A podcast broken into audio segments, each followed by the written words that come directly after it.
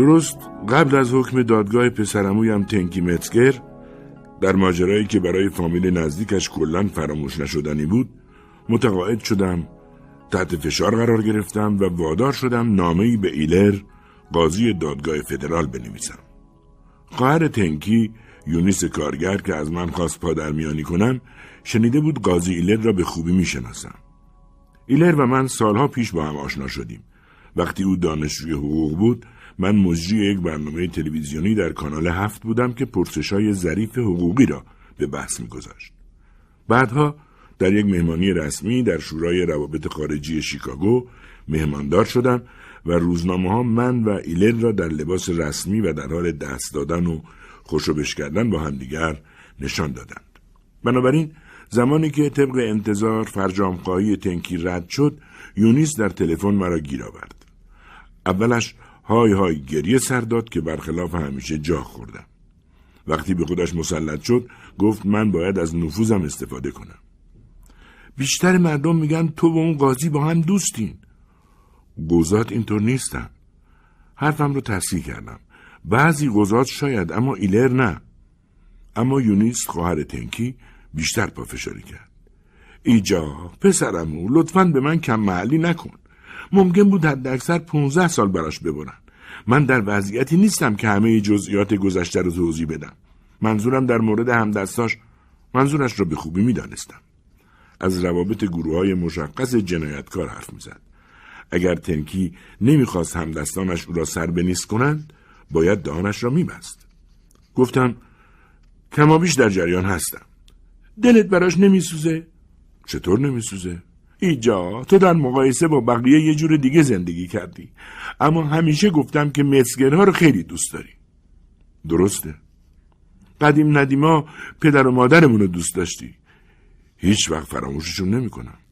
یونیس دوباره کنترلش را از دست داد و هیچ کارشناسی حتی زبده ترینشان هم نمی‌توانست دقیقا دلیل این حقیق را مشخص کند.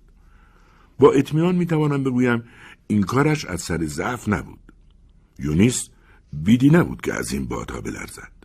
مثل مرحوم مادرش استوار سرسخت و قاطع بود.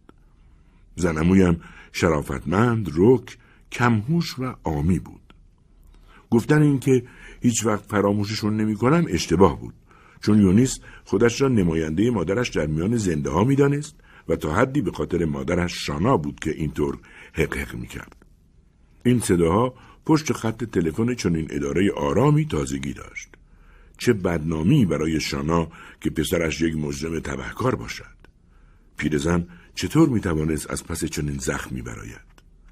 یونیس در حالی که هنوز مرگ مادرش را نپذیرفته بود برای رنجهایی که ممکن بود بکشد گریه می‌کرد. به هر حال این یونیس بود با توازایی برای رافائل که نام واقعی تنکی بود به پیش من آمده بود وگرنه تا آنجا که به تنکی مربوط می‌شد خواهرش را آدم حساب نمی‌کرد شما دوتا تماسی با هم داشتین جواب نامه ها رو نمیده جواب تلفن ها رو نداده ایجا می‌خوام بدون من بهش اهمیت میدم همین موقع احساساتم که با یادآوری زمانهای گذشته زنده شده و میدرخشید جریه شد و مرا وسوسه کرد. کاش یونیس از چنین زبانی استفاده نمی‌کرد. درک آن برایم دشوار بود. این روزا عبارت ما اهمیت میدیم روی دیوار سوپرمارکت ها و مؤسسات مالی حک شده. شاید چون مادرش انگلیسی بلد نبود یا به خاطر لکنت زبانش در بچگی باشد که اینطور سلیس صحبت کردن مثل بیشتر آمریکایی های امروز خوشاینده اوست. نتوانستم بگویم تو رو خدا اینجوری حرف نزن تا منو تحت تاثیر قرار بدی. در عوض ناچار شدم خیالش را راحت کنم چون دلش شکسته بود. یک دل شکسته درب و داغان. گفتم می‌تونی مطمئن باشی اون از احساس تو خبر داره. گرچه شاید تنکی یا همان رافائل گانگستر باشد اما نمی‌توانم قسم بخورم که پسرم رافائل عملا یک گانگستر است. نباید بگذارم حرفهای کلیچهی خواهرش مرا عصبانی و وادار به اقراق کند. تنکی با گانگسترها ارتباط دارد. اما این همون کاری است که اعضای انجمن شهر، مقامات شهری، روزنامه نگاران، بساز بفروشهای بزرگ و نیکوکاران در مؤسسات خیریه هم می کنند. تبهکار سخاوتمندانه می بخشد و گانگسترها بدترین آدمهای دنیا نیستند. من می توانم شرورهای بزرگتری را نام ببرم. اگر جای دانته بودم روی جزئیات این شرارت ها به طور کامل کار می کردم. برای خالی نبود عریضه از یونیس پرسیدم چرا از من تقاضای کمک کرده. صد البته نیازی نبود غیبگو باشم تا بفهمم تنکی او را وادار کرده است. یونیس گفت خب توی شخصیت اجتماعی هستی. او به این حقیقت اشاره کرد که من سالها قبل برنامه تلویزیونی دادرسی های معروف را طراحی کردم و نیز به عنوان گرداننده یا مجری جشنها ظاهر شدم. بعد وارد یک دوره بسیار متفاوتی از زندگی شدم.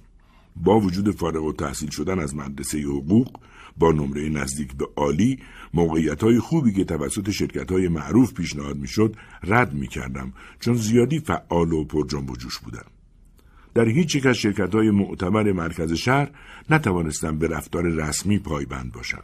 بنابراین برنامه نمایشی را به نام دادگاه قانون در سر پروراندم که شامل موارد مهم و زبانزدی از گزارش سالانه حقوقی می‌شد که توسط دانشجویان برجسته شیکاگو، نورس وسترن، دپال یا جان مارشال از نو محاکمه می شدند. چیزی که بر آن تأکید داشتم استعداد بود نه مقام سازمانی. بعضی از موزیترین مناظره کنندگان ما از دانشگاه های شبانه بودند. فرصتهایی برای به نمایش گذاشتن موشکافی دیالکتیکی، شیادی، وقاحت، نمایش غیرعادی، خودشیفتگی زننده، دیوانگی و ویژگی های دیگر برای تمرین قانون. کار من انتخاب مدعیان سرگرم کننده دفاع و دادخواهی، معرفی آنها، هماهنگ کردن و تعیین کیفیت برنامه بود. با کمک همسر سابقم که وکیل هم بود این موارد بسیار جالب را انتخاب می کردیم. او به دادرسی های جنایی همراه با اتهامات مدنی علاقه من بود و پسند من ناهنجاری های فردی، رازهای شخصیتی و ابهام در تفسیر بود که کمتر مناسب ساخت یک برنامه تلویزیونی است. اما من برای به صحنه بردن این نمایش ها فوت و فنی به کار می‌برم. همیشه قبل از برنامه در فریتزل واقع در خیابان واباش به مدعیان پیش از وقت شام می‌دادم. سفارش برای خودم همیشه یکسان بود. یک استیک بی استخوان و نیمپز که رویش یک پارچه کوچک سس سالاد روکوفورت میریختم.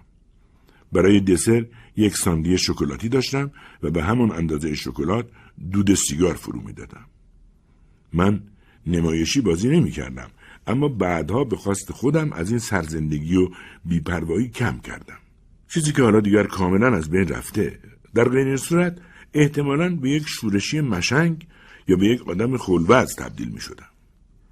قاضی ایلر که آن وقت وکیل جوانی بود بیشتر از یک بار مهمان برنامه من شد.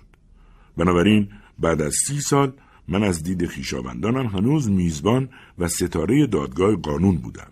شخصیتی رسانه‌ای، پدیده جادویی با نشانه جاودانگی که تقریبا یک خروار پول گیرم آمد. حالا فهمیدم که برای یونیس نه تنها یک شخصیت رسانه‌ای بلکه به همان اندازه مرد مرموزی هستم. یونیس با سوالش من را از فکر درآورد. ایجا اون سالهایی که از شیکاگو رفتی با ای کار نمی کردی؟ نه نمی کردم. پنج سال در کالیفرنیا تو یک اتاق فکر برای مطالعات ویژه بودم. تحقیقات گزارش ها و تفسیرهایی را آماده می کردم تعداد نسبتا زیادی از طرحهای گروه غیر دولتی که من جزشون هستم حالا اینجا برای بانکها به کار می اومد. من می‌خواستم راز افسانه ایجا بروتسکی را زایل کنم و از هم بپاشم اما لغتهایی مثل تحقیق و تفسیر به تعبیر او همان جاسوسی بود. چند سال قبل وقتی دخترمویم یونیس پس از جراحی مهمی از بیمارستان مرخص شد به من گفت در تمام دنیا هیچ کس را ندارد که با او حرف بزند. گفت شوهرش ارل از نظر عاطفی حامیش نیست. اشاره کرد که شوهرش ناخن خشک است و دخترانش خانه را ترک کرده بودند. یکی در سپاه صلح و دیگری در شرف فارغ التحصیلی از دانشکده پزشکی بود و برای دیدن مادرشان بیش از حد گرفتار. آن زمان از یونیس برای شام دعوت کرده بودم و در حین صحبتهایش فکر می کردم و با خودم می گفتم آیا زندگی من در ناز و نعمتی دلگیر این حقیقت را که تبدیل به آدمی خلوز شده بودم پنهان می کرد؟ اوه نه نه تا این حد احتمالا آن موقع از نظر یونیس فقط عجیب بودم در برگشت به خانه به گفتگوی تلفنیمان با دخترم یونیس میاندیشیدم و بالاخره در پایان از حرفای یونیس اینطور دستگیرم شد که او به پیشنهاد وکیل تنکی به من تلفن کرده بود. او به من گفت تنکی امشب از آتلانتیک سیتی پرواز داره و تقاضا کرده تو رو فردا برای شام ببینه. و من فقط در پاسخ گفتم در Italian Village در خیابان مونرو طبقه بالای یکی از اون اتاقهای کوچک خصوصی ساعت هفت بعد از ظهر میبینمش و خواستم که از سرپیش خدمت سراغ منو بگیره. از زمان اخراج پسرمویم تنکی از ارتش در 1946 واقعا دیگر با او حرف نزده بودم. یک بار در اوهارا حدود ده سال قبل اتفاقی همدیگر را دیدیم اما من دیگر داشتم سوار هواپیما می شدم و او داشت پیاده می شد. آن زمان او در یگانش وزنه ای بود. این همان چیز مهمی است که به تازگی از روزنامه ها یاد گرفتم. به هر حال او در میان جمعیت مرا شناخت و به مرد همراهش معرفی کرد. گفت می‌خوام با پسرموی معروفم ایجا بروتسکی آشنا بشی. آن لحظه تصویری در ذهنم نقش بست. فکر کردم ما دوتا از نگاه یک ناظر بیرونی چطور به نظر می رسیم. تنکی مثل یک فوتبالیست حرفه‌ای پرورش یافته و خوششانس بود که در میان سالگی صاحب یک باشگاه ورزشی شد. گونه های پهنش گلگون بودند. ریشه مرتب و بور و مجعدی داشت. دندانهایش درشت و مرتب بودند. در این لحظه به چه کلمات مناسبی می‌توان تنکی را توصیف کرد؟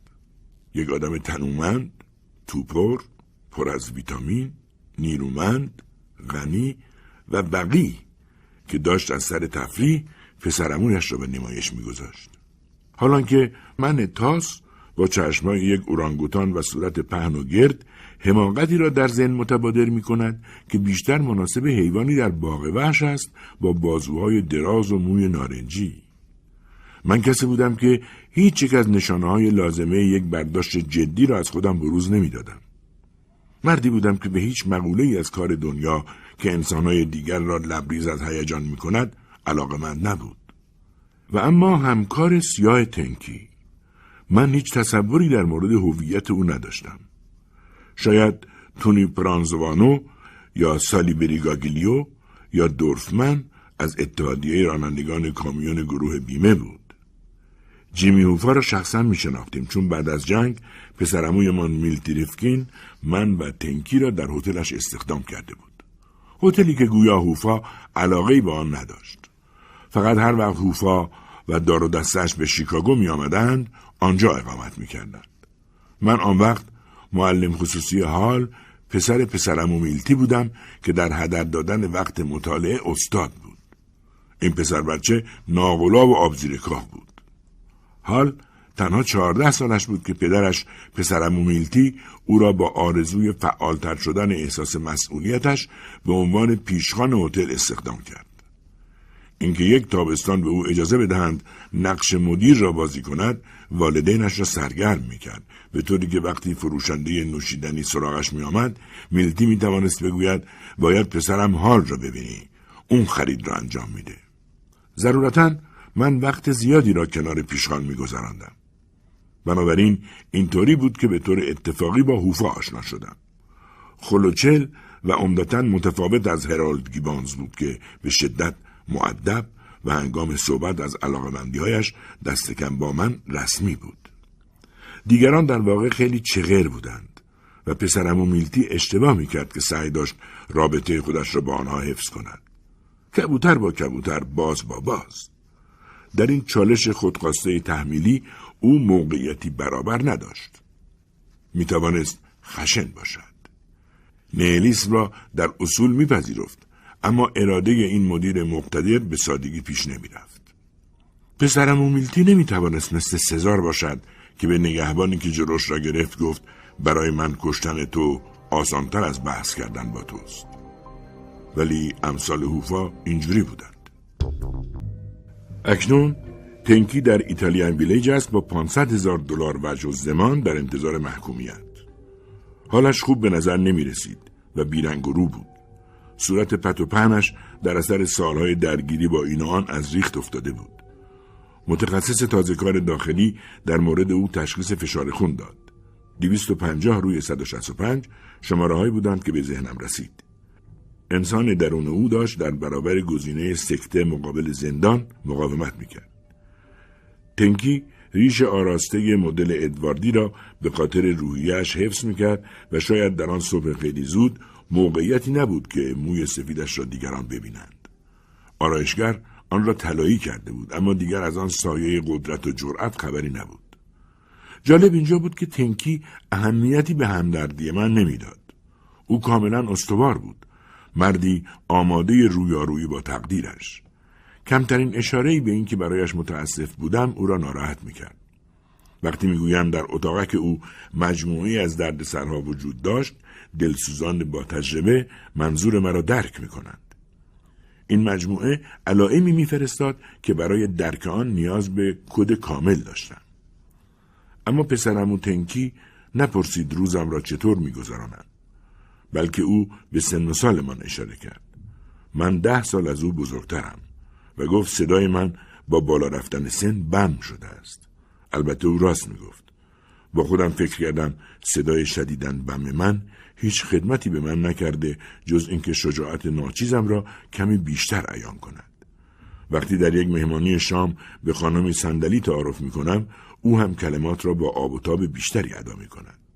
یا وقتی با یونیس خواهر تنکی هم دردی می کنم و خدا می داند که او چقدر به آن نیاز دارد انگار پرت و های من فقط به خاطر همین صدای بم به او احساس اطمینان و ثبات می‌دهد.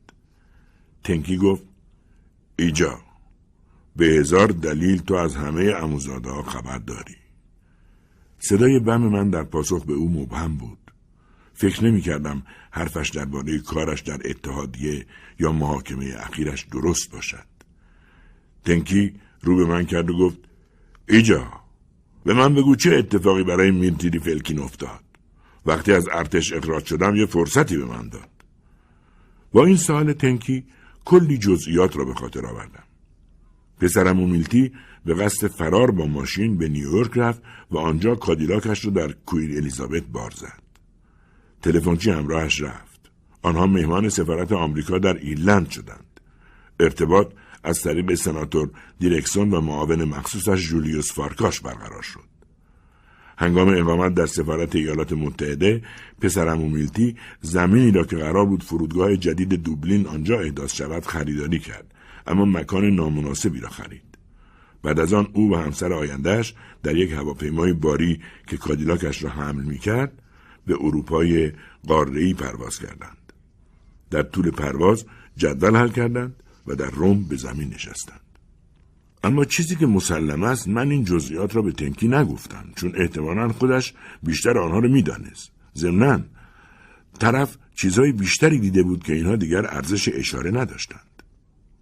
صحبت درباره هوفا یا فرار یک شاهد احضار شده قانون شکنی بود. صد البته تنکی وادار شده بود پیشنهاد معمول اداره امنیت فدرال را رد کند چون قبول آن برایش مرگاور بود. حالا که استراق سمع اف بی آی و شواهد دیگر در محاکمه ویلیامز دورفمن علنی شده آدم بهتر این را می‌فهمد. پیغام های مانند به مرکل بگو اگه سهام عمده شرکتش رو طبق شرایط به ما نفروش کلکش را می‌کنیم نه فقط خودش رو ضمنا زنش رو تیکه تیکه و بچهاش رو خفه می‌کنیم و وقتی این کار رو می‌کنی اینا رو به وکیلش هم بگو که همین کار رو با زن و بچه های اونم می‌کنه تنکی شخصا قاتل نبود او آدم کسب و کار گروه دورفمن بود. از افراد قانونی و مالی او بود. اما کسانی را که در مشارکت و بازپرداخت قرضشان دیر می جنبیدن تهدید می کرد. او سیگار برگش را روی روکش زیبای میزها می فشد و عکس های قاب شده همسران و فرزندانشان را می شکست که فکر می کنم در بعضی موارد کار خوبی بود چون میلیون ها دلار باید بازپرداخت می شد. تنکی خشونت را سر مبالغ ناچیز به کار نمی برد. صحبت درباره هوفا برای تنکی ناراحت کننده بود چون تنکی احتمالا یکی از معدود افرادی بود که می‌دانست هوفا چطور از بین رفته است. من خودم با انگیزه یک اموزاده نگران چون مطالب زیادی میخواندم متقاعد شدم که هوفا سر راهش به یک جلسه سازش در دیترویت سوار یک ماشین شد. فوری ضربه به سرش خورد و شاید در صندلی عقب به قتل رسید. تنکی از این اتفاقات زیاد دیده و صورت پف کردهش بهترین گواه این مدعا بود. همین اطلاعات او را خطرناک می ساخت و اصلا به همین دلیل به زندان می رفت. اگر تشکیلات متقاعد می شد که او وفادار بوده از او مراقبت می کرد. و حالا تنکی آنچه از من می‌خواست چیزی نبود جز یک نامه خصوصی به قاضی. با خود به متن نامه‌ای که قرار بود به خاطر پسرم و تنکی بنویسم فکر می‌کردم. نامه به دوست قدیمم که الان قاضی دادگاه پسرمویم تنکی یا همان رافائل شده. آلی جناب. من این توصیه نامه را به خاطر رافائل متسگر متهم در ایالات متحده تقدیم می دارم. متهم پسرمویم از من به عنوان دوست قاضی دادگاه تقاضای پادرمیانی کرده و من با اعتقاد کامل به اینکه هیئت منصفه کارش را به نحو احسن انجام می‌دهد این کار را می‌کنم. با وجود این من تلاش خواهم کرد شما را به تساهل در این محاکمه ترغیب کنم. والدین متسگر مردمان بسیار خوب و محترمی هستند. شاید بهتر از اضافه کنم من او را از کودکی می‌شناسم. آه نه. اینها مطالب مورد توجه دادگاه نیستند.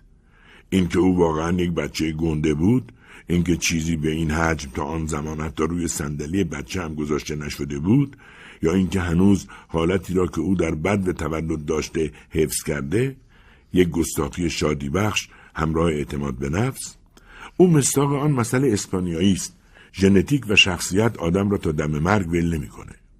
ما اموزاده ها در یک رستوران ایتالیایی به هم دیگر نگاه می‌کنیم. مثل روز روشن بود که تنکی از من متنفر بود.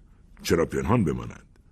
من اموزاده ایجا برودوسکی که کلمات عجیبی به کار می‌برد که نمی شود هیچ وقت از آنها سر درآورد با انگیزه های عجیب و غریبی کار می کند و آشکارا خل است. پیانو یاد گرفته خودش را جای یک نابغه جا زده در دانشنامه کامپتون کار کرده ویراستار مجله بوده زبان یونانی لاتین روسی و اسپانیایی خوانده و همینطور در رشته زبانشناسی تحصیل کرده. احتمالا به زعم تنکی من اموزاده ایجا به سراغ موسیقی نه زبانشناسی نه بلکه وقتی دیدم در عرصه متافیزیک را به جایی نمی‌برم خودم را در دانشکده حقوق دانشگاه شیکاگو یافتم او حتی تنکی هم می‌داند که پسرمویش ایجا در این زمینه هم فعالیت نمی‌کرد بلکه این فقط برای تجربه وادی دیگری بود خودم می‌دانم از نظر تنکی ایجا ستاره بود که هرگز به جایی نمی رسید. او عاشق یک چنگ نواز کنسرت شد که فقط هشت انگشت داشت. عشق یک طرفه ای که ناکام ماند. احتمالا تنکی که الان روبروی من نشسته با خود فکر می‌کند زن ایجا که به زیرکی شیطان بود هم نتوانست از ایجا چیزی بسازد. تنکی چه درکی از آدمی مثل من ایجا داشت؟ ایجا منفعل نبود. برای زندگی برنامه داشت. اما این برنامه برای همدورهی هایش غیرقابل درک بود.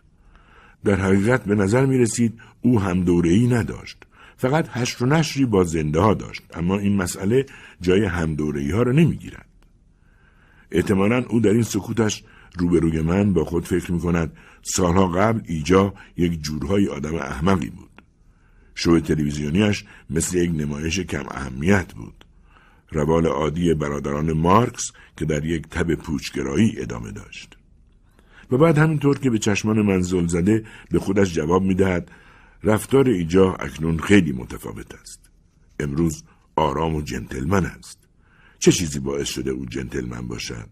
جنتلمن بودن نیازمند زمین های موروسی، ازدیاد نسل و معاشرت های گوناگون است. اما تا پایان قرن گذشته در فرهنگ یونانی و لاتین که لاقل اینطور بود که من هم تا حدودی کمی از آن ابزارها را دارم. اما فکر کنم این از نظر تنکی متسگری که روی در روی من نشسته اصلا مهم نیست. پدر متسگر در فروشگاه بوستون پایینتر از مرکز شهر لباس مردانه می فروخت. در امپراتوری اتریش مجارستان به عنوان یک برشکار و همچنین طراح لباس مردانه تعلیم دیده بود. مردی با مهارت‌های زیاد که همیشه با دقت لباس می پوشید، کوتاه و خپل با کله تاس و یک طره موجلو سر که را به سمت راست فرق باز می‌کرد. بعضی مردها کمی تاس هستند اما او زیادی تاس بود. در اثر تنش ورمهایی روی پوستش تشکیل می‌شد که با بازگشت آرامش از بین می‌رفت. آدم با نزاکتی بود. هیچ کس نبود که به راحتی دل او را به دست آورد. وقتی جوش می آورد در پیدا کردن کلمات دچار مشکل می شد و همین عامل کبود شدن صورتش بود. آن وقت ورمهای بزرگ زیر پوست سرش ظاهر می شد. ولی این به ندرت اتفاق می افتاد و او از یک تیک عصبی روی پلک در عذاب بود. و حالا من پسر او تنکی را با یک ساعت فداکاری پشت میز تحریرم از سالهای زیادی حبس درست و حسابی معاف می کردم. چرا نباید این کار را به خاطر ایام گذشته به خاطر پدر و مادرش که اینقدر به آنها علاقه داشتم انجام دهم؟ اگر می‌خواستم با این تمرین حافظه ادامه دهم باید این کار را می‌کردم. اگر پسر اموزاد شانا را ناامید می‌کردم یادگارهایم بوی گند می‌گرفتند. من آزادی عمل برای حل این مسئله که آیا این یک تصمیم اخلاقی است یا عاطفی نداشتم. شاید هم به دلیل خودنمایی بابت نفوذ زیادم برای ایلر نامه بنویسم اما برداشت تنکی از انگیزه های من موضوع را مرموز می کرد. به تنکی توضیح دادم گروهی که باشون کار می‌کنم برای وامای خارجی به بانکا مشاوره میدن. ما در زمینه حقوق بین الملل، اقتصاد سیاسی و از این قبیل متخصص هستیم. تنکی گفت خواهرم یونیس خیلی به تو افتخار می‌کنه. بریده روزنامه های مربوط تو رو که در شورای روابط خارجی صحبت می‌کردی برام فرستاد. یا اینکه به همه می‌گفت تو در اپرا تو همون لوژ فرماندار میشینی و اینکه در محل سرپوشیده با سیاستمدارا تنیس بازی می‌کنی.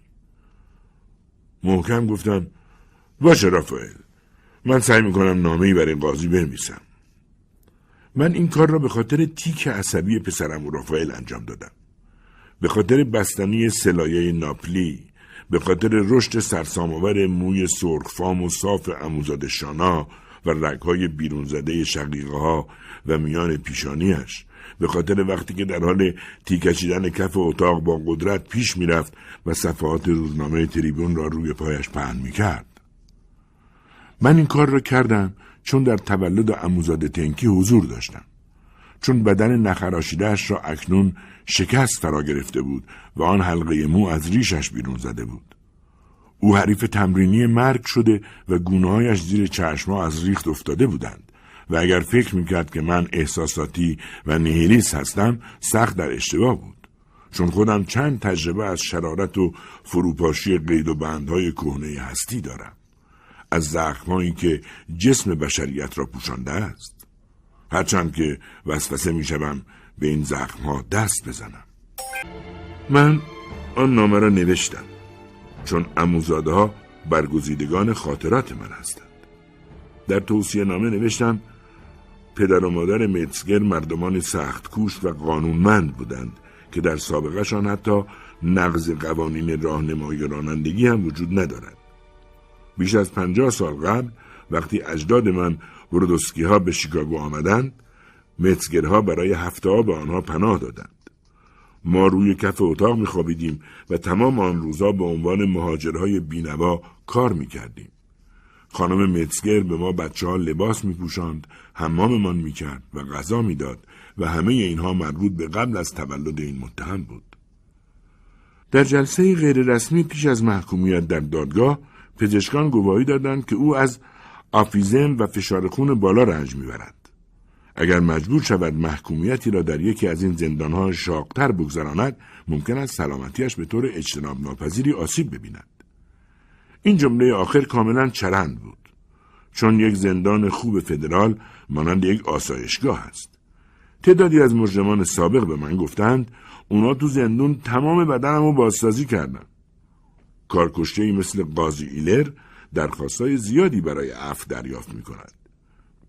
هزاران نام از کلگنده های شهر، اعضای کنگره و مطمئنا متنفذان و قاضی های فدرال دیگر که همه آنها از زبان والای اخلاقی استفاده می کنند.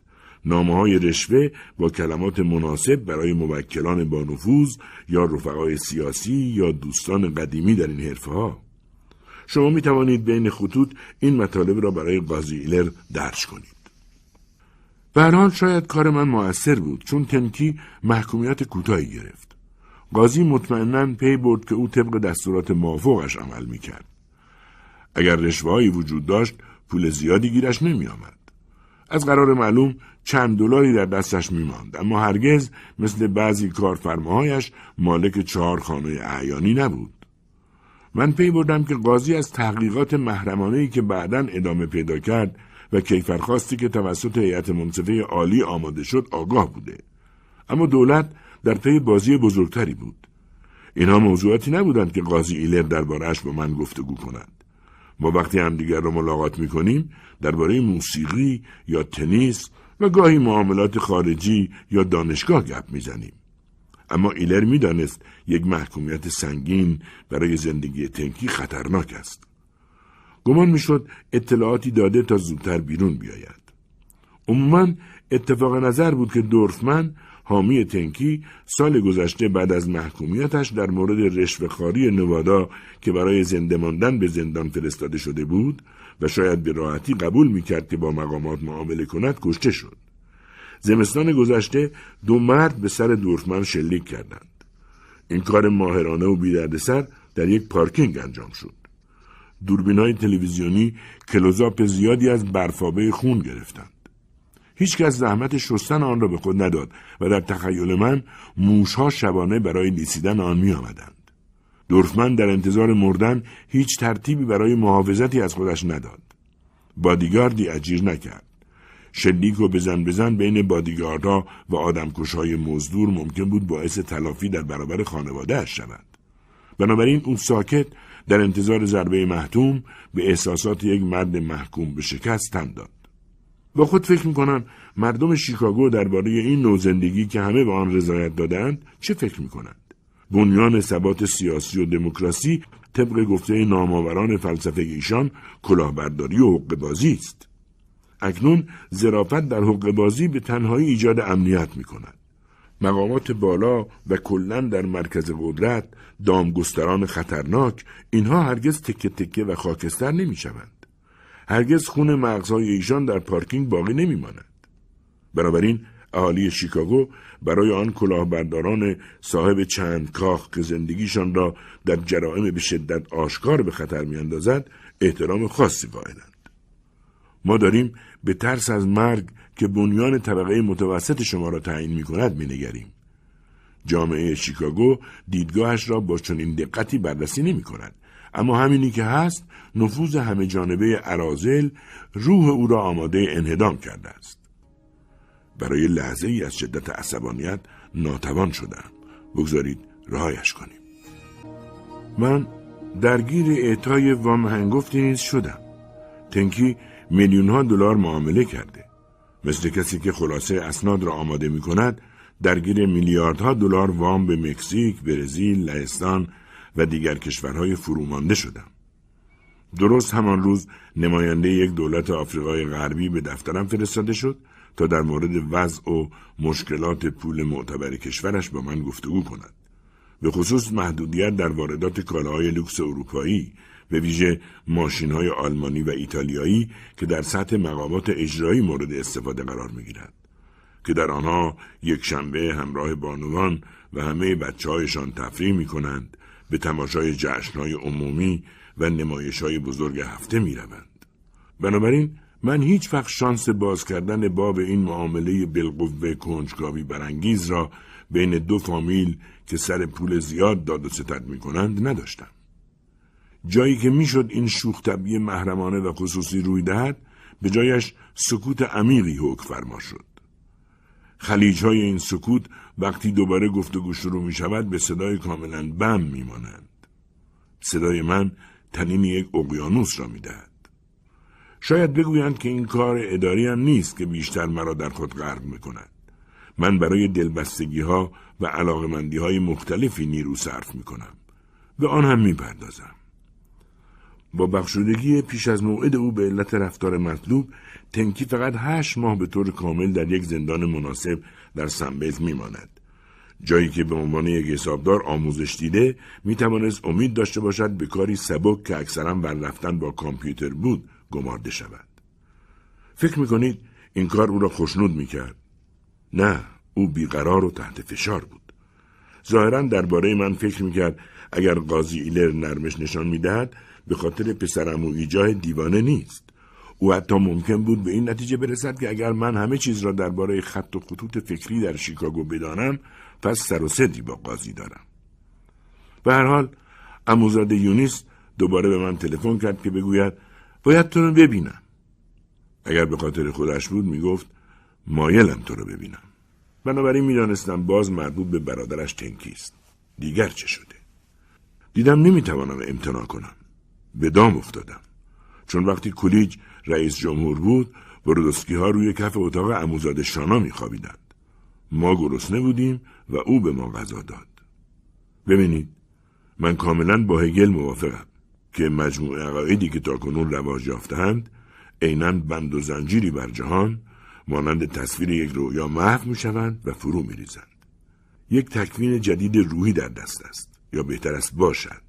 یا به گفته متفکر و دوراندیشی دیگر بشر دیر زمانی انگار با یک موسیقی ناشنیده که به او دلگرمی می‌داد حمایت می‌شد. یک موسیقی ناشنیده که به او حرکت پیوستگی و یک پارچگی هدیه می‌داد. اما امروز دیگر این موسیقی انسان دوستانه متوقف شده و اکنون یک موسیقی متفاوت و گوشخراش در حال جاری شدن است و یک خشونت انان گسیخته و تاکنون بی سابقه شروع کرده به آشکار ساختن خودش. این ضمنا روش خوبی برای بیان موضوع است یک ارکستر جهانی در حال پخش موسیقی ناگهان اجرایش را لغو می کند. آن وقت با احترام به اموزاده ها به کجا خواهیم رسید؟ من خودم را به اموزاده ها محدود می کنم. برادرانی که من هیچ وقت آنها را ندیدم. در حالی که دیگری چند تاکسی را در تگوسیگالپا اداره می کند و کلا بیخیال شیکاگو شده است. در یک بندر کوچک تاریخی راهها به روی من بسته شده. همانطور که بوده. نمی‌توانم به جلو برانم حتی نمی‌توانم خودم را از بندهای خیشاوندی آنها آزاد کنم و به خواهش دخترم و یونیس جواب رد بدهم وقتی روی مبل اتاقم یله دادم و چایم را در دست گرفتم با خودم فکر کردم شاید این همان زوال بند و زنجیر جهانی باشد که به روش های مختلف بر متهمان تأثیر می‌گذارد تنکی با قید و بندها چه می کند؟ سالها در جامعه جنایتکاران متنفر از خواهرش بوده و احتمالا فکر می کند اموزاده ایجاهش آدم گنده است. اما من که می‌دانم اینجا پیش روی ما وضعیتی است که همه به آن رضایت دادند. اما نه پسرم او ایجا. چرا او تسلیم نشدنی است؟ فکر می کند از چه سیاره ای آمده؟ اگر او وارد کاری نمی شود که اینقدر برای افراد مهم، قدرتمند و لذت بخش است، عجیب نیست؟ خب، من و دخترم یونیس در ایتالیان ویلیج ملاقات کردیم. ویلیج سه طبقه است و سه سالن غذاخوری دارد که من آنها را دوزخ و برزخ و بهشت مینامم. در بهشت لیمون گوشت گوساله خوردیم. تنکی به دلیل نیازش به ایجاه پناه آورد. همخونی فامیلی پدیده خاص، کهنه و واژه‌ای است که تا قرن حاضر انسانها را متوقف کرده ولی داشتن خودشان را از شر این پدیده رها می‌کردند. دنیا در حالی که داشت متلاشی می‌شد روی سر آنها فرو ریخت و آن رهاسازی دیگر نمی‌توانست ادامه یابد. خب حالا من یونیس را برای نهار بر فراز آسمان خراش فرس نشنال می‌برم. ارمغانی از شگفتانگیزترین یادمانهای تمدن. چقدر این ارمغان ها می توانند عجیب باشند. چشمانداز را به او نشان دادم و دوردست زیر پای ما ایتالیان ویلژ قرار دارد. قطعه کوچکی از معماری دنیای قدیم زمان هنسل و گرتل. ویلیج از یک طرف تحت فشار دیوار مجلل ادارات مرکزی زیراکس قرار دارد و از سوی دیگر مؤسسه سپردگذاری بل. در این ملاقات من با کمال تأسف از جراحی سرطان یونیس با خبر شدم و در آخرین دیدارمان درباره ترس از عود بیماریش گفت تسلطش بر واژه شناسی پزشکی به هر حال فوقالعاده است و شما هیچ وقت فرصت فراموش کردن این مطلب را ندارید که او چقدر رفتارشناسی مطالعه کرده است. من برای دفاع از خود ترحم و مهربانی های گذشتم و همه حقایق منفی را درباره خانواده متسکر به یاد آوردم. اول تنکی متهم وحشی بعد این حقیقت که متسکر پیر وقتی که می توانست در فروشگاه بستون خارج از زمان انجام وظیفه یک ساعت وقت اضافی داشته باشد عادت به انجام شوخی های رکیک داشت و من وقتی از مدرسه غیبت می کردن او را در آن کافه های درب و داغان خیابان ساوس استیت می دیدم. اما این خیلی نکته منفی نبود بیشتر رقت انگیز بود تا گناهکارانه این مسیر او به سوی زندگی و انگار تنفسی مصنوعی بود. اموزاد شانا موجودی دوست داشتنی بود. آن وقت سعی کردم ببینم اموزاد شانا را به چه چیزی محکوم و حتی چگونه او را از ذهنم بیرون کنم. تا پایان زندگیش مالک یک آپارتمان بزرگ بود و برای صرفه‌جویی در کرایه اتوبوس مجانی سوار ماشینهای گذری می‌شد. پس اینکه بعضی عموزاده ها می‌گفتند برای اینکه پول بیشتری برای یونیس باقی بگذارد خودش گرسنگی می‌کشید درست بوده. آنها ضمنا اضافه کردند که یونیس به هر پنی آن به خاطر خصت شوهرش ارل نیاز داشت. او کارمند پارک ناحیه بود و چک هفتگیش را به محض وصول به حساب پسنداز شخصیش واریز می‌کرد. به خاطر کنارگیری او از همه مسئولیت های مالی یونیس تمام مدت بچه ها را با مسئولیت خودش به مدرسه فرستاد. او در انجمن آموزش و پرورش روانشناسی می‌کرد و شغلش گرفتن آزمون های ذهنی از بچه ها بود چیزی که برادرش تنکی آن را حقوق بازی مینامید. من و یونیس کنار میزی که بالای فرست نشنال بانک رزرو شده بود می نشینیم و او خواسته تازه تنکی را انتقال می دهد. در اشتیاق خدمت به برادرش خودش را نابود می کند. او مادری است مانند مادر خودش.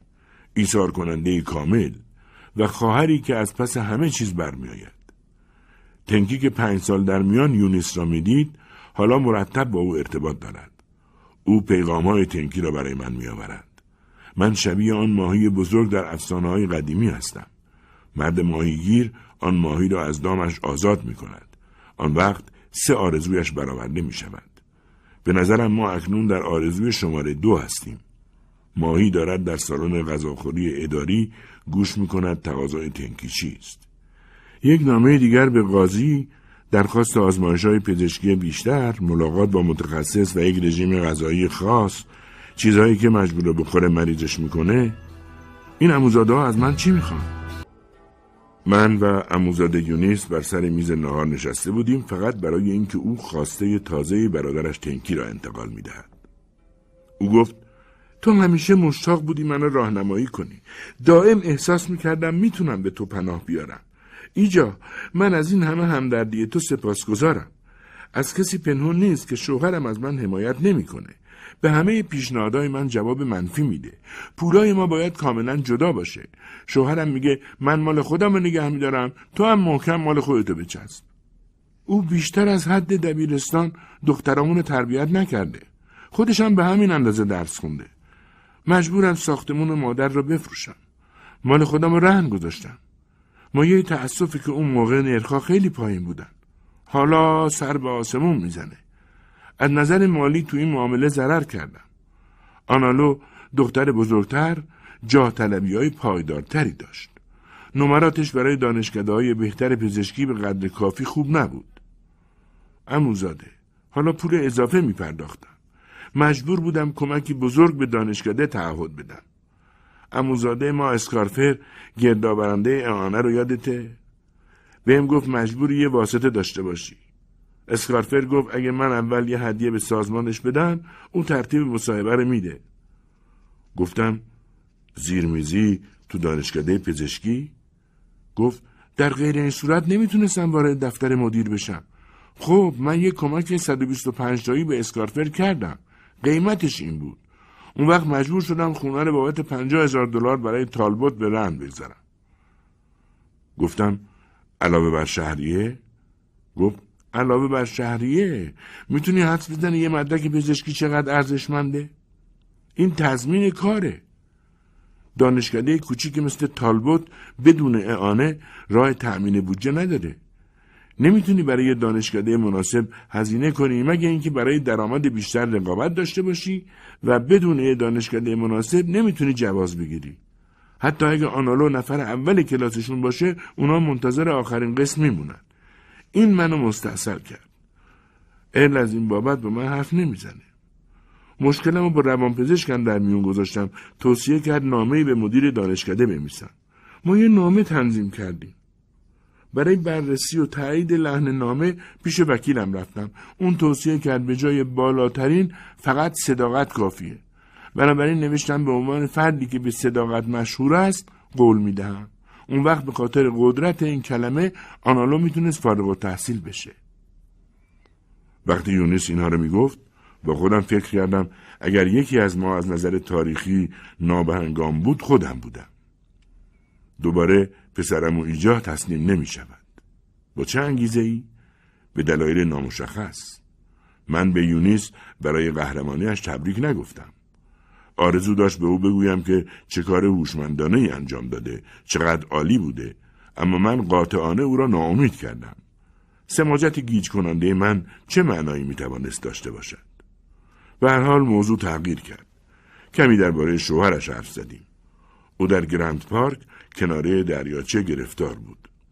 به دلیل افزایش نگران کننده میزان جرائم، هیئت مدیره پارک تصمیم گرفته بود درخچه های موجب استتار را قطع و جایگاه های رفاهی سبک قدیم را خراب کند. شوهرش تأسیسات جدید را اداره می‌کرد. بنابراین یونیس این را با افتخار می گفت.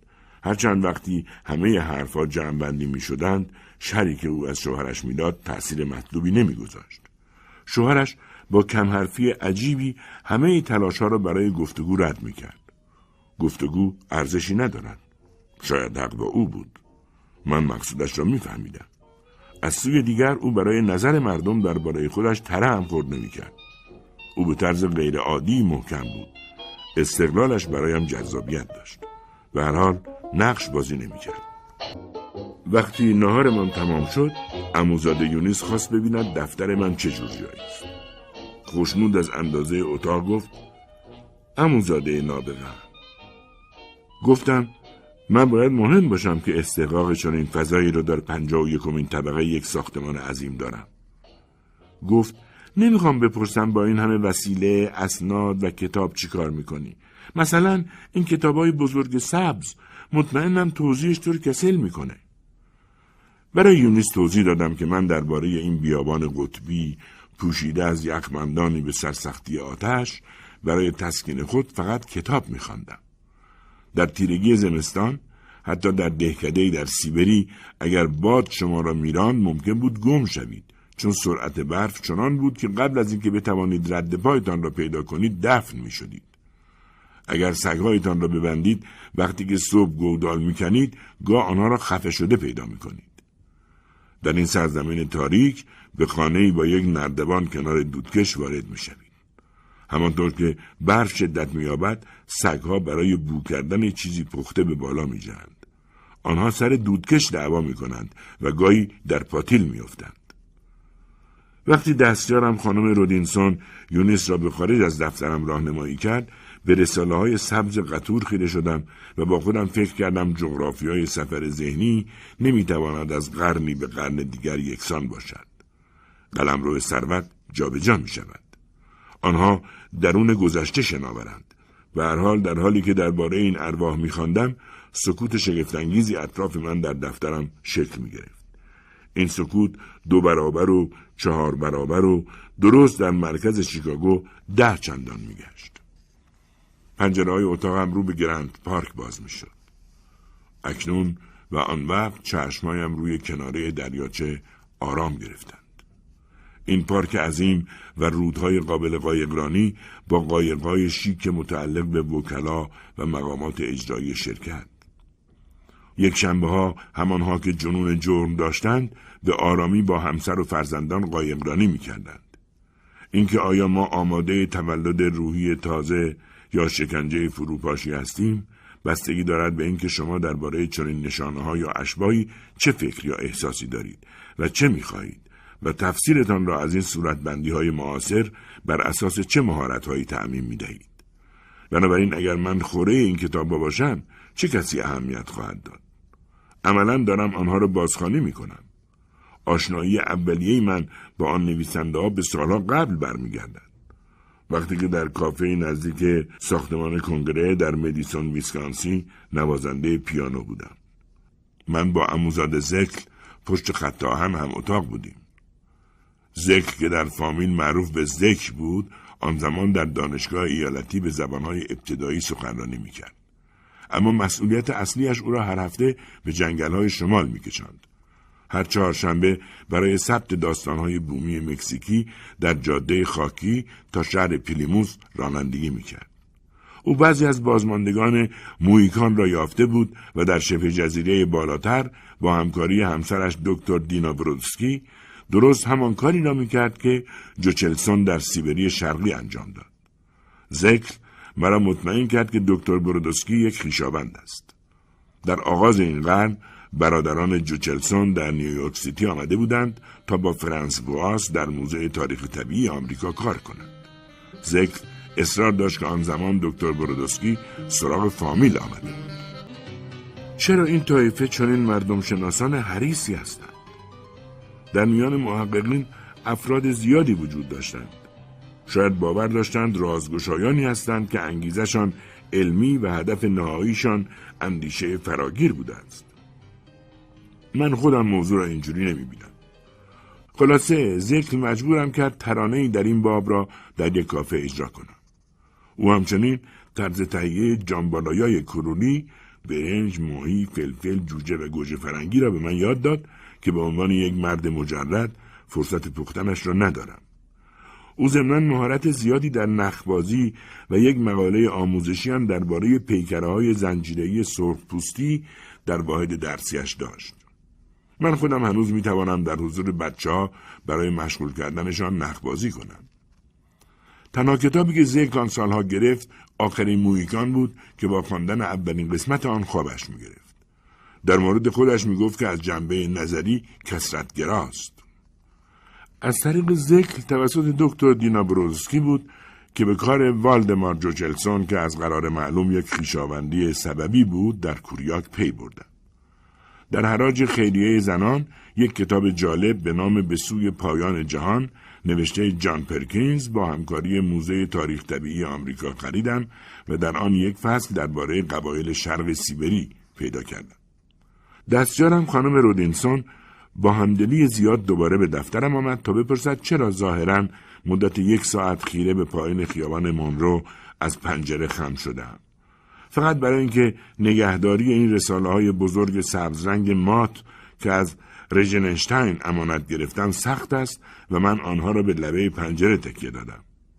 شاید خانم رودینستون در اشتیاق همدلی آرزو می کند با ورود به افکار من مفید واقع شود. اما او چه کمکی می تواند باشد؟ بهتر است وارد این سبز بیجلای دریا و سیبری فاقد تمدن نشود. یونیس دوباره من تلفن کرد. این دفعه نه درباره برادرش بلکه درباره اموزاده اصلی پدرم رئیس فامیل موتی. تا آنجا که فامیلی وجود داشته و تا آنجا که رئیسی داشته باشد. اموزاده موتی همانطور که ما او را صدا می کردیم در یک حادثه رانندگی صدمه دیده بود. از آنجا که حدود 90 سال داشت این موضوعی جدی بود.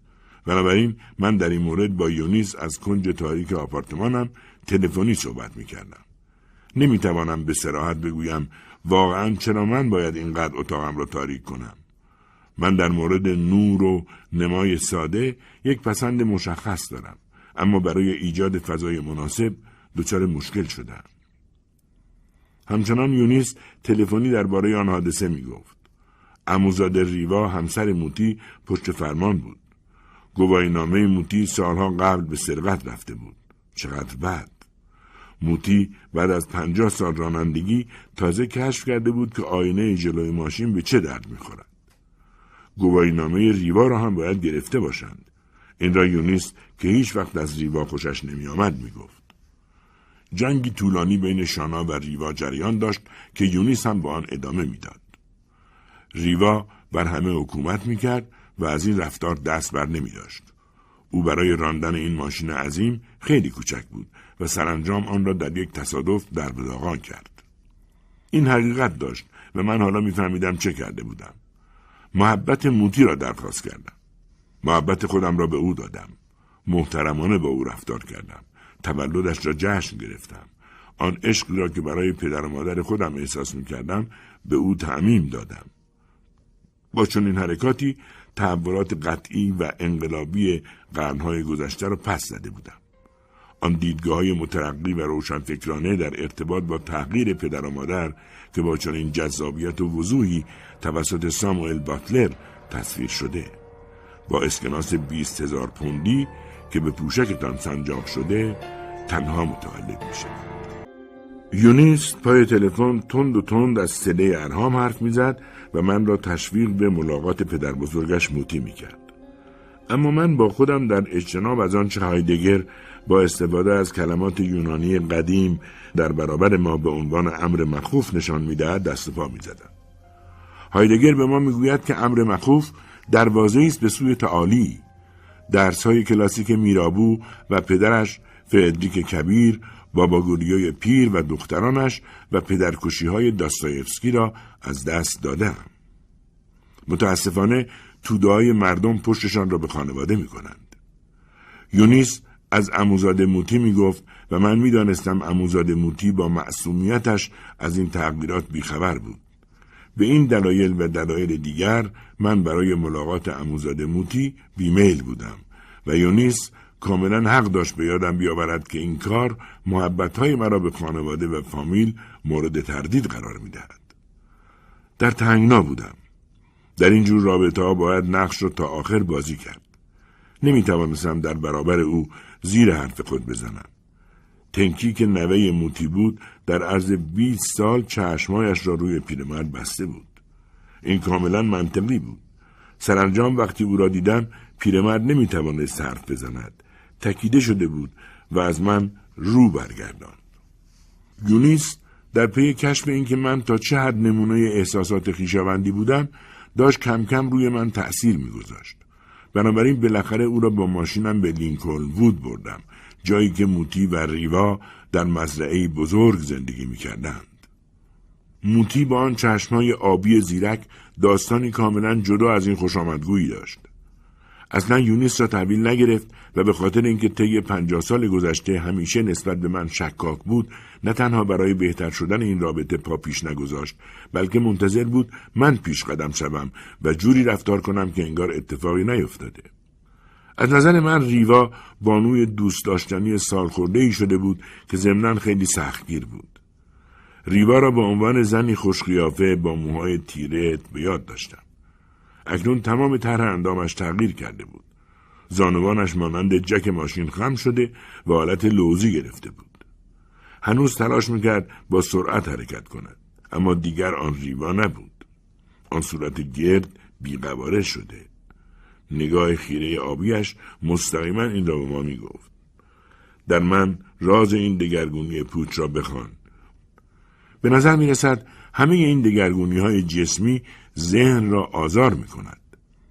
از نظر من که الان تنها در سالن پذیراییشان نشستم اما عقاید دیگر وجود دارد. همانطور که نظم اجتماعی در هم می ریزد و محدودیت های اثار برطرف شده و لایه های تاریخ باز می شوند، همانطور که دیوارها از اطراف فرو می ریزند و بندها محو می شوند، آنگاه ما برای اندیشیدن به خودمان آزاد می شویم. به شرط اینکه قدرت استفاده از فرصتها را پیدا کنیم. تا نه با تسلیم به سوگواری بلکه ورای پایه های فرو ریخته از اختلافها رها شویم. وقتی ریوا با ظرفی پر از آلبالو به طرفم آمد رشته افکارم مانند لایه های تاریخ از هم گسیخت. زندگی موتی وارد مرحله جدیدی شد. دوره شگفتانگیز یا ظاهرا شگفتانگیز بازنشستگی. فلوریدا و همه آن مکانهایی که آب و هوای گرم آن به رویا پردازی کمک می کند و مردم اگر خیلی آشفته و بیقرار نشده باشند ممکن است شادمانی مرحله مهمتری از هستی را کشف کنند. خب موتی تلاشی جدی کرد تا یک آمریکایی خوب باشد. یک آمریکایی خوب می تواند برای هر نوع زندگی که به او تحمیل می شود شعار توخالی بسازد. در شیکاگو موتی برای شنای روزانه به کلابش در مرکز شهر می‌رفت. اینجا جدا برای خودش کسی بود. یک دهه با لطیفه هایش اعضای کلاب را سرگرم می‌کرد. این لطیفه ها عالی بودند. بیشتر آنها را از پدرم شنیده بودم. و فهم آنها نیازمند برخی اطلاعات از دیار گذشته بودند حکایات و مثلها اما محتوای بیشتر آن فسیل شده بود طوری که اکثرا تقاضای زیرنویس می‌کردیم. موتی آرزو داشت و سزاوار بود که به عنوان پیرمردی سرحال و شادمان که شغلی دان پرکن داشت شناخته شود. شاید بهترین نانوای شهر ثروتمند و بزرگوار فردی معروف به شرافت اما وقتی اعضای پیرتر کلاب مردند دیگر کسی برای تبادل چنین ارزشهای وزینی وجود نداشت. موتی به 90 سالگی نزدیک شد. هنوز به مردم بند می‌کرد تا چیزهای موزک بگوید خب اینها هدایای پیشکشی او بودند. خودش را تکرار می‌کرد. دلال های کالا سیاستمداران وکلای دعاوی واسطه ها و کارچاخکن ها فروشندگان و برگزار کنندگانی که در کلاب ورزش می‌کردند صبرشان را کنار او از دست می‌دادند. هیچ کس نمی‌فهمید او چه می‌گوید. مقدار زیادی شعر و لطیفه. تا جایی که اعضای کلاب از خانوادهش خواهش می‌کردند او را در خانه نگه دارند. همیشه فکر می‌کردم موتی با شوخی های بیپایانش می‌خواست مقبول جلوه کند. با بهانه قرار دادن موضوعش و با شوخی در رختکن از ریخت افتادگی طبیعیش را تحمل می‌کرد. وقتی جوانتر بود کمتر حرف می‌زد. در یک حمام روسی میان مردان وقتی در بخار چنباتمه می‌زدیم من به عنوان یک پسر جوان هیکل ورزشگاهی موتی و قدرتش را تحسین می‌کردم. با بدن زمخت شبیه یک سرخپوست دلاور بود. موی مجعدش در مرکز سرش رشد کرده بود. وقارش موهبتی ذاتی بود. حالا وسط سرش از آن همه مو خبری نبود. کوچک شده و صورتش آب رفته بود. در طول آن دهه شاد وقتی شنا می کرد به وجد می آمد. همیشه با محبتی خالص از دیدن من خوشحال می شد. اما الان موتی پیر به یک صندلی راحتی بسته شده بود. گلاب ها پشت او بودند.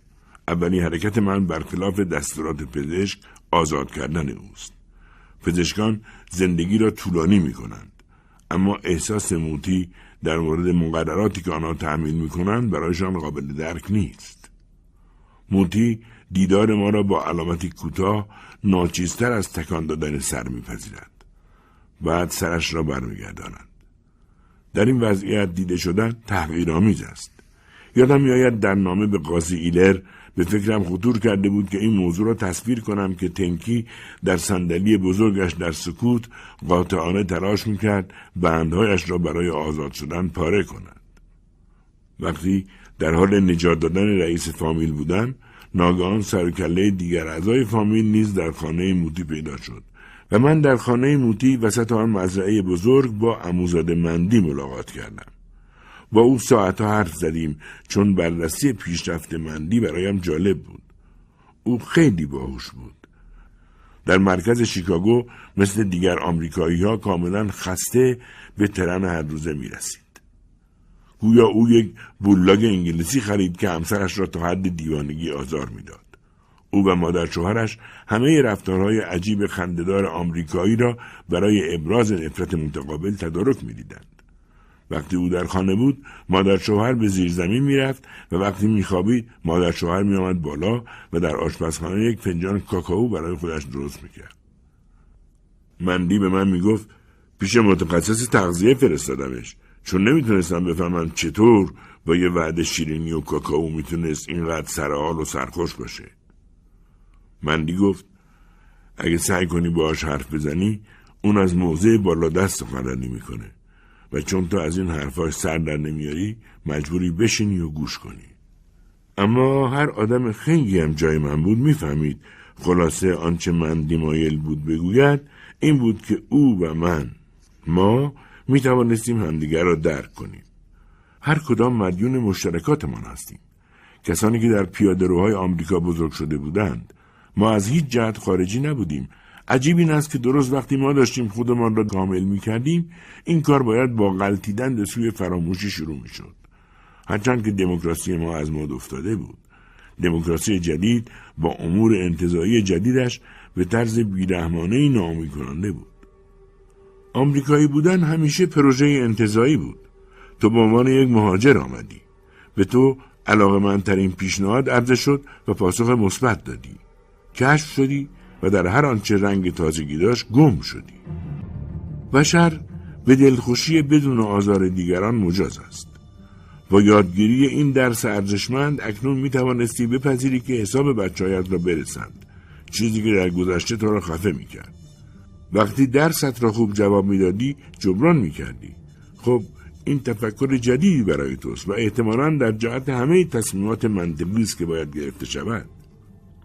بقای ما به توانایی در این نوع تفکر بستگی دارد. اموزاد شلم یک موجود اصیل بود که در جنگل های تفکر گذشته سیر می‌کرد. اموزاده مندی فکر می‌کرد که او اینطور نبود. منده می‌خواست به یادم بیاورد که او و من نمایندگان توسعه ویژه آمریکایی و البته ناکام شده در تاریخ بودیم و در مقایسه با هر اعجوبه غرازه‌ای که تا به حال می‌توانست پیدا شود نقاط مشترک بیپایانی داشتیم. مندی بعد ساعتها گپ زدن راجع به همه اموزاده ها در فامیل به این موضوع رسید که اموزاده شله معتقد بود کانت و داروین سرانجام یک جانشین پیدا کردند. بعد از شنیدن حرفهای مفصل او که به ماجرای عجیب و دیوانه کننده اموزاد شلم ختم شد این تصمیم قطعی شد که دیگر به تنکی، یونیس، موتی، مندی و هیچ کدام از اموزادا کار نداشته باشم و مدتی به خودم بپردازم فقط به زندگی خودم. پس از این سفر دلم خواست که بعد از مدتی سری به همسر سابقم ایزابل بزنم. ما هر وقت ملاقات می‌کنیم ایزابل به من علاقه هم به زن ناقصی که چنگ می‌زد و زندگیمان تیکه میاندازد. و این بار نیز این بحث را باز کرد که انسان یک حیوان هنوز تثبیت نشده است. و ادامه داد منظورم این است که نمونه های ناقص، بیمار و ناموفق فراوان هستند. و من در پاسخ گفتم اکثریت افراد بشر هرگز به تعادل نخواهند رسید. و اینکه آنها طبیعتا عیبجو، آشفته، زودرنج، ناراحت و در جستجوی رهایی از مشقتشان هستند و عصبانی از اینکه این رهایی فرا نمی‌رسد اما ایزابل نه ناقص است نه بیمار زنی مانند ایزابل مصمم به ایجاد احساسی کامل از توازن این عدم ثبات ناخوشایند را منعکس می کند. او مرا با اشتباهاتی که خودش را از آنها خلاص کرده به جا می آورد. پیشرفتش را با اختلافات همیشه آشکارترمان اندازه می گیرد. اما انگار از دانستهایش خیلی راضی نیست. همیشه کنار من قدری عبوس است. شاید به عنوان یک چهره ملی در برنامه‌ای که تفسیرهای راهگشا به میلیونها شنونده عرضه می کند ایزابل متعهد و گرفتار است ایزابل همیشه از دل های مخصوص من و پیوند مادام العمر در زندگیم با ویرجی دانتون نیمیلتاس چنگ نواز هشت انگشتی کنسرت شکایت می کند. ویرجی با وجود نقص مادرزادیش شغل موفقی داشت. این کاملا حقیقت داشت که من هرگز از شر احساسم نسبت به ویرجی راحت نشدم. از شر چشمای سیاهش، صورت گردش، اعتماد به نفس انسانی یا التزامش به مهربانی که از آن حاصل می‌شد. ویرجی میلتاس ونوس انگوش ناقص با نیروی ربایش مغناطیسی منظور واقعی کنایه های ایزابل همسر سابقم بود و همچنین منظورش از این جمله که تو ترجیح میدی تو آسمون ها سیر کنی. چون می‌دانست خوشبختی کامل من که شاید با خانم میلتاس هشنگشتی هویت میافت مانند آرزوی اتحاد آدمهای از هم گسیخته در اسطوره عشق آریستوفان بود. من طی سفرهای طولانی با ترنهای پرسر و صدای ای که معمولا من دانشجوی فلسفه را از خیابان بانبارن و امانت فروشی آن به خیابان شست و سوم و انبوه معتادانش حمل می کرد به رویای عشق غیر طبیعی هم به او فکر می کردم و ایزابل حق داشت آن را خار بشمارد. در آخر ناگهان ایزابل موضوع این که مایل از دیگر ملاقاتی نداشته باشیم را مطرح کرد و این حمله شگفتانگیز بود که چیزی در پس آن وجود داشت من در این مورد حق را به او دادم اما بیشتر دوست داشتم به جای اینکه فوری به او جواب بدهم در خلوتم به این مسئله فکر کنم بنابراین گفتگو با او را درباره اموزاد شلم آغاز کردم و مورد او را توضیح دادم بعد توضیح مفصل رو به ایزابل کردم و گفتم اگه عموزاده شلم در National Public Radio معرفی بشه ممکنه توجهی رو که لایقش هست دریافت کنه. قهرمان جنگ، فیلسوف راننده تاکسی ممکنه در برانگیختن این تمایل و از اون مهمتر در سخاوت غیرعادی جامعه تأثیر گذار باشه. ایزابل این درخواست را فوری رد کرد و گفت این ادعای بزرگیه. اگه او اعلام کرده که کانت و داروین سرانجام یه جانشین پیدا کردن شنوندگان خواهند گفت این دیوونه کیه ایزابل ضمنا گفت که برنامهش از ابتکارات خیریه حمایت نمی کند. اما من که واقعا منظورم این نبود که اموزاده معرفی شود من فقط می‌خواستم از پاسخ به پیشنهاد ویرانگر ایزابل به نحوی تفره رفته باشم بعد از پیشنهاد عدم دیدار مجدد ایزابل درباره ازدواج دوباره فکر کردم زندگی مجردی ملالآور است. اما برداشت های ناخوشایندی از ازدواج دوباره وجود دارد که نباید از آن گریخت. من در واشنگتن چه غلطی می کنم اگر ایزابل برای زندگی به شیکاگو می آمد چه می شد؟ نه او توش و توان نقل مکان ندارد. ما مدام در پرواز رفت و آمد خواهیم بود. در توضیح این موضوع نکته به نکته همین بس که ایزابل به نماد افکار عمومی تبدیل شده بود. افکار عمومی قدرتمند است. ایزابل متعلق به گروهی بود که قدرت اصلی را در دست داشتند. این قدرتی نبود که من به آن اهمیت بدهم.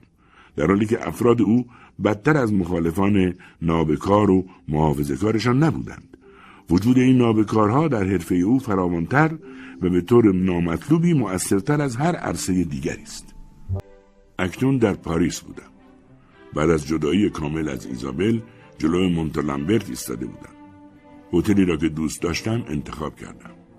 آن روز سوسکایی در چمدانم پیدا کردم. سوسکایی سیاه که با من از اقیانوس اطلس گذشته و آمده بودند تا پاریس را فتح کنند.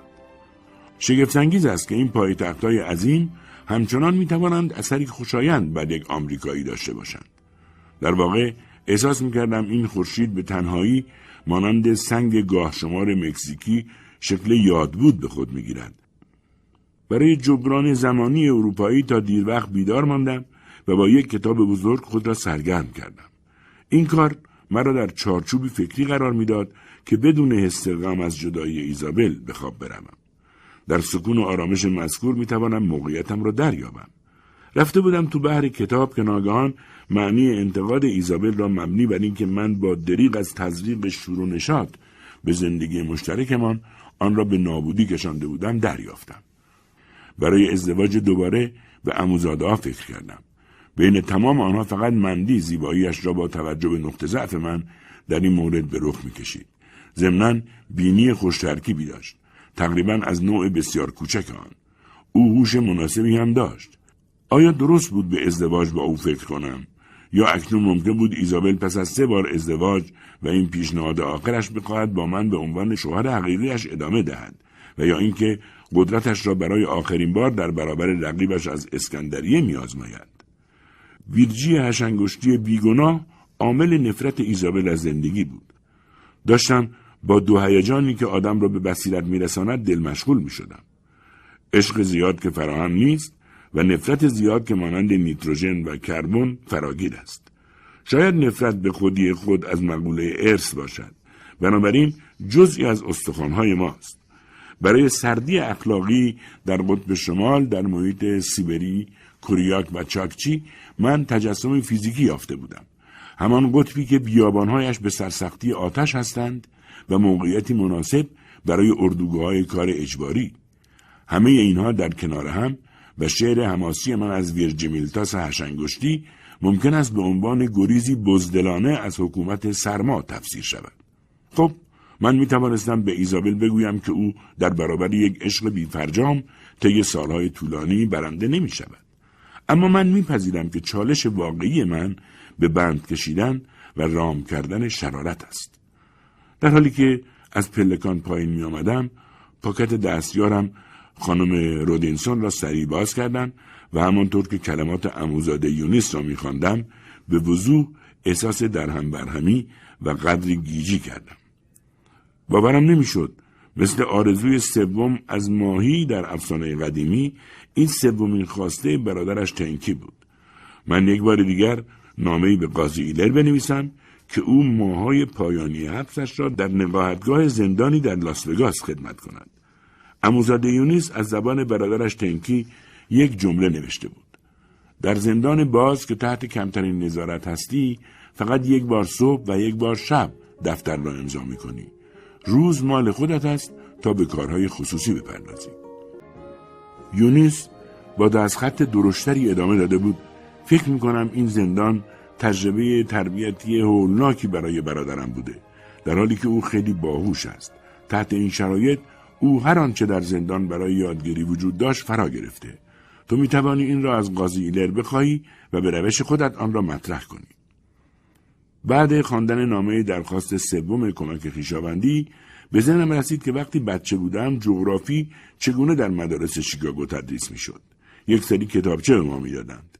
من همه این توصیفات ملایم را درباره ایوان و کانچیتا کوچولو میخواندم و قلب مشتاقم به روی آنها باز می‌شد. چرا ما به هم نزدیک بودیم؟ چون همه تحت تاثیر همدیگر بودیم. این تصور باشکوهی بود و افرادی از ما که قلبهای هیجان زدهشان را روی اتحاد جهانی میگشودند خوشحال بودند. همانطور که من بودم. پول آبنباتمان را برای بازسازی توکیو بعد از زمین درزه دهه 20 به صندوق می‌دادیم. بعد از پرل هاربر ما مجبور به بمباران کمی آنسوتر شدیم. این برخلاف آن چیزی بود که با کتابهایی درباره خویشاوندان عزیز آمریکایی در دسترس کودکان ژاپنی قرار می گرفت. برد تحصیلی دانشگاه شیکاگو هرگز اینگونه به مسئله فکر نکرده بود. بعد خواندن نامه فقط تصمیم گرفتم که به جای کمک به اموزاد تنکی و اموزاد شلم کمک کنم که یک سودی هم برای خودم داشته باشد. من موضوع اموزاد شلم را پس از درخواست کمکم از ایزابل پاک فراموش کرده بودم. شاید با قبول درخواست اموزاده مندی برای این کمک به او نزدیک شوم آخر مندی گفته بود که او پول کفن و دفن خود را ندارد و در خانه رئیس فامیل از من درخواست کمک به شلم را کرده بود. من بالاخره به ملاقات اموزاده شلم رفتم و این خود شلم بود. دیگر شبیه پیرمردی در آن عکس رنگی اینستاماتیک که مندی نشانم داده بود نبود. کسی که زیر ابروهای پرپشت از گوشه چشم نگاه می‌کرد. چون وزن زیادی از دست داده بود صورتش تحلیل رفته و زبری پوستش نشانی از ایام جوانیش داشت. عکسش که با حرارتی پیشگویانه نفس می‌کشید شومتر و متعصبتر از خود حی حاضرش مینمود. حاله ای از معصومیت پاک اطرافش وجود داشت. اندازه چشمانش بینظیر بود. مانند چشمان یک نوزاد تازه متولد شده در اولین ارائه ژنتیک و شخصیت.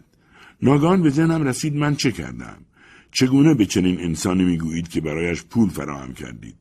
در مخیلم نمی گنجید که بگویم پول آوردم تا او بتواند با آن خودش را دفن کند. شلن داشت مرا معرفی می‌کرد به دخترش. گفت اموزاده من. و به من گفت ایجا تو خارج از کشور زندگی می‌کنی؟ نامه های منو گرفتی؟ حالا می‌فهمم. تو جواب ندادی چون می‌خواستی بیای پیشم و منو غافلگیری کنی. من باید برای خوشامدگویی تو برای نمایندگان سخنرانی بکنم. اما فعلا کنار دخترم بشین بعدا با هم صحبت می‌کنیم با خودم فکر کردم برای پرداخت پول به چنین مرد مغروری من از این دختر کمک می‌گیرم. بعد خود او پدرش را در جریان این اخبار خواهد گذاشت. اما به یک باره احساس کردم همه توانم رو بوده شد. آیا زندگی بار سنگینی بر شانه های ما نمی‌گذارد؟ من اموزاده هایم را به یاد دارم. دیدم و به آنها توجه کردم و به نظر می رسید این مطالعات ماهیت مرا همانطور که بودم تثبیت و حفظ کرده بود. با تمام تلاشم من در گنجاندن خودم میان آنها شکست خورده بودم و شاید بابت این حساب پس می‌دادم. در پرداخت این صورت حساب در پاهایم عجیب احساس ضعف می‌کردم و وقتی این دختر دید که انگار نمی‌توانم راه بروم اسای پدرش را به سمتم گرفت می‌خواستم بگویم منظور چیه من با این سن نیازی به کمک اصلا ندارم.